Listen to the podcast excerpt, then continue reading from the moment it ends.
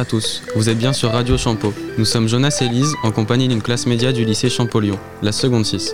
Aujourd'hui, nous allons vous présenter les actualités telles que les derniers événements chamboulant l'Argentine, des sujets mondiaux importants avec un zoom sur la France. L'Argentine vient tout juste d'élire son président. Laissons maintenant nos camarades nous en apprendre plus sur celui-ci. Le nouveau président argentin Javier Milei vient tout juste d'être élu par plus de 55% des voix. Quasiment inconnu il y a à peine deux ans, le candidat anti-système libertarien et d'ultra-droite a promis de mettre un terme à l'enfer de l'économie argentine, d'après le média euh, France 24 publié ce lundi 20 novembre 2023. On a pu apercevoir le président se promener avec une tronçonneuse lors d'un meeting qui prévoit de couper à la tronçonneuse les budgets de l'État. Javier Milei a nommé l'État comme ennemi public numéro 1.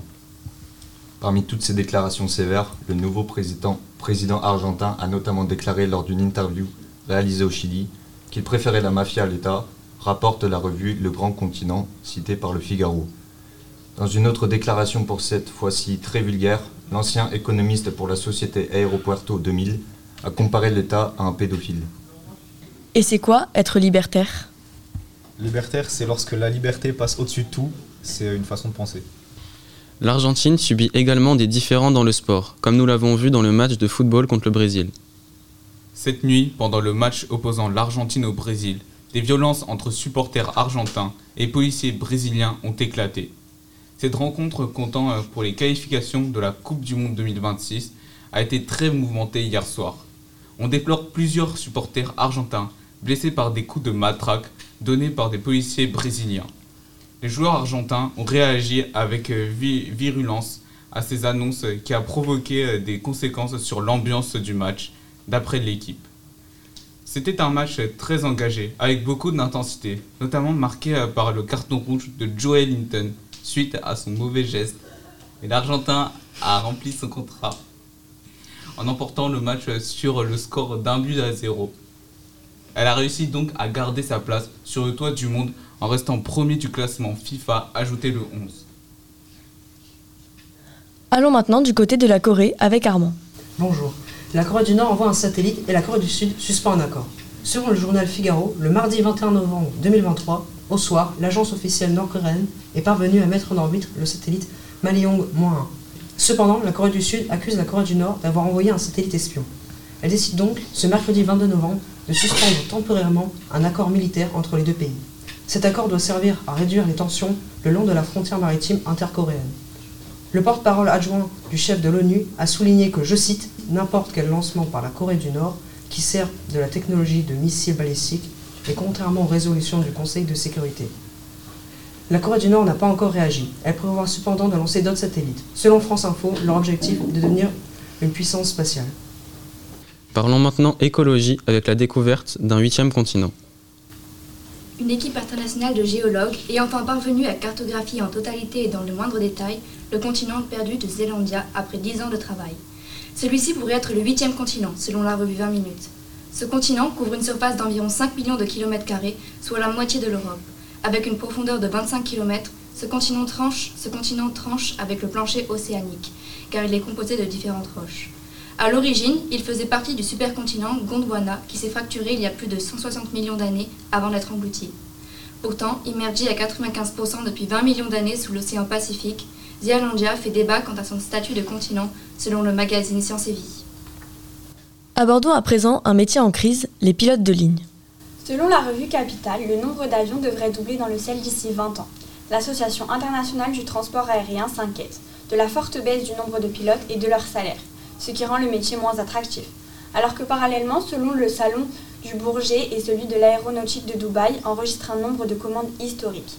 Le Midi Libre reprend un article du Parisien qui illustre les difficultés financières d'un commandant de bord qui s'est retrouvé endetté à hauteur de 287 000 euros suite à une embauche remportée lors de la crise sanitaire. Il a été contraint de trouver un nouvel emploi moins bien rémunéré. Nous pouvons dès à présent nous focaliser sur la France avec les inondations que subit le Nord-Pas-de-Calais. 15 jours après le début des inondations dans le Nord-Pas-de-Calais, la décrue se fait progressivement et lentement. Les autorités ont décidé de renforcer l'évacuation des eaux par quatre pompes, dont deux en cours d'installation hier matin à Mardic. Les deux suivantes seront installées à Calais et au port de Dunkerque, selon TF1 Info. Les dégâts de ces crues sont conséquents. On compte aujourd'hui 6000 habitations, 160 commerces et 130 entreprises dévastées, ainsi que 205 communes classées en état de catastrophe naturelle. Les casernes de pompiers de l'Eure se relaient pour évacuer et reloger les habitants sinistrés du Nord-Pas-de-Calais. Une chef de caserne dit C'est une expérience très forte en termes de solidarité. D'après Ouest France, le Nord-Pas-de-Calais reste en vigilance orange jusqu'à vendredi matin. Étudions le cas des élèves présents dans le monde de l'entreprise avec Pierre.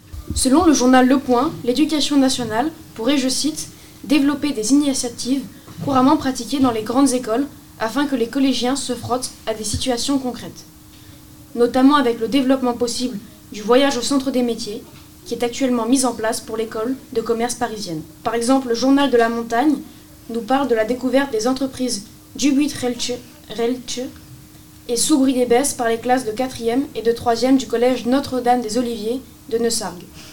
L'assassinat d'un jeune garçon dans la Drôme a bouleversé la France. Allons en apprendre plus sur ce sujet. Thomas, un adolescent de 16 ans, a été tué dans la nuit du samedi 18 au dimanche 19 novembre dans une violente bagarre à Crépole dans la Drôme, au cours de laquelle deux autres personnes ont été grièvement blessées. La rixe a eu lieu lors d'une soirée organisée par la communauté des fêtes de Crépole. Selon le procureur de la République de Valence, quatre agents assuraient la sécurité de cet événement au cours duquel au moins 400 personnes étaient attendues. D'après France Info, le parquet de Valence a notamment mentionné dans un communiqué des coups de couteau dans le dos et au thorax. Plus de dix autres personnes ont également reçu des coups. À la suite de ces faits, une enquête a d'abord été ouverte pour homicide volontaire et tentative d'homicide par la gendarmerie de la Drôme et le parquet de Valence. D'après le Midi Libre, le ministre de l'Intérieur a annoncé ce mardi 21 novembre l'interpellation de neuf personnes à Toulouse et à Romans-sur-Isère.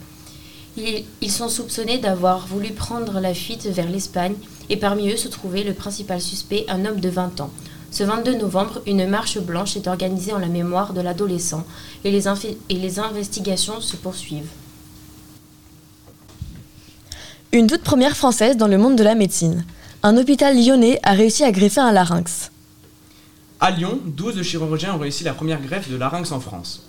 Pour rendre la parole à Karine, une mère âgée de 49 ans habitant dans le sud de la France, ayant perdu sa voix depuis maintenant 23 ans, respirer par une trachéotomie depuis une vingtaine d'années sans pouvoir parler à cause de complications liées à une Elle respirait par une trachéotomie depuis une vingtaine d'années sans pouvoir parler à cause de complications liées à une intubation après un arrêt cardiaque en 1996. Ces 2 et 3 septembre, 12 chirurgiens de plusieurs spécialités et une cinquantaine de personnels des hospices civils se sont mobilisés afin de réaliser cette opération inédite en France de 27 heures.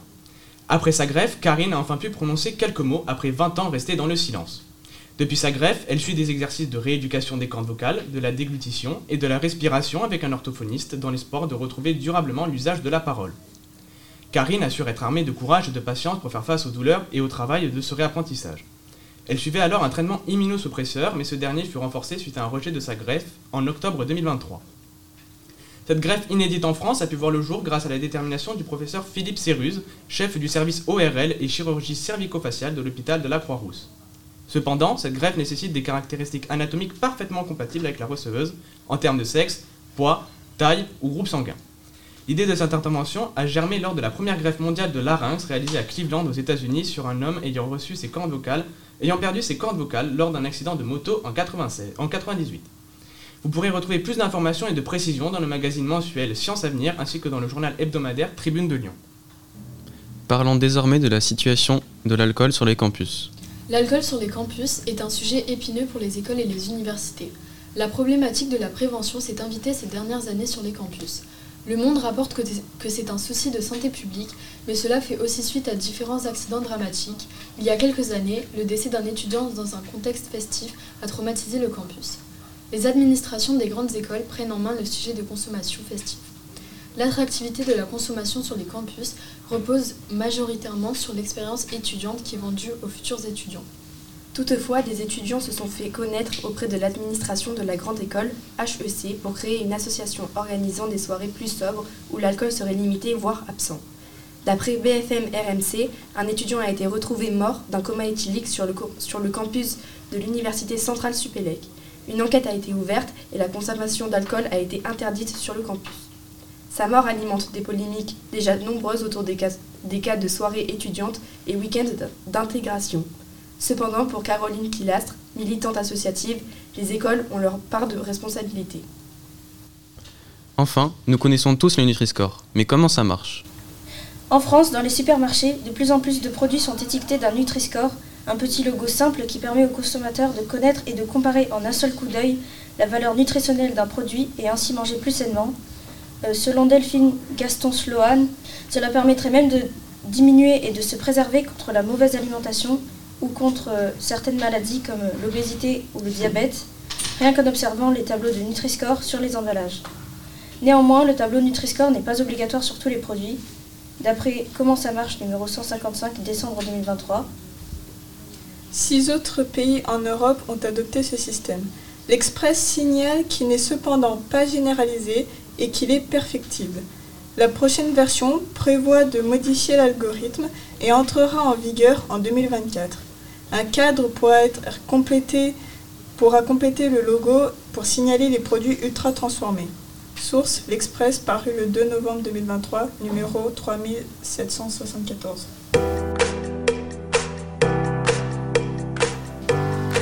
C'est la fin de cette revue de presse. Merci de nous avoir écoutés. Nous espérons que vous avez apprécié ce moment et découvert plus de choses sur l'actualité. A bientôt sur Radio Champeau.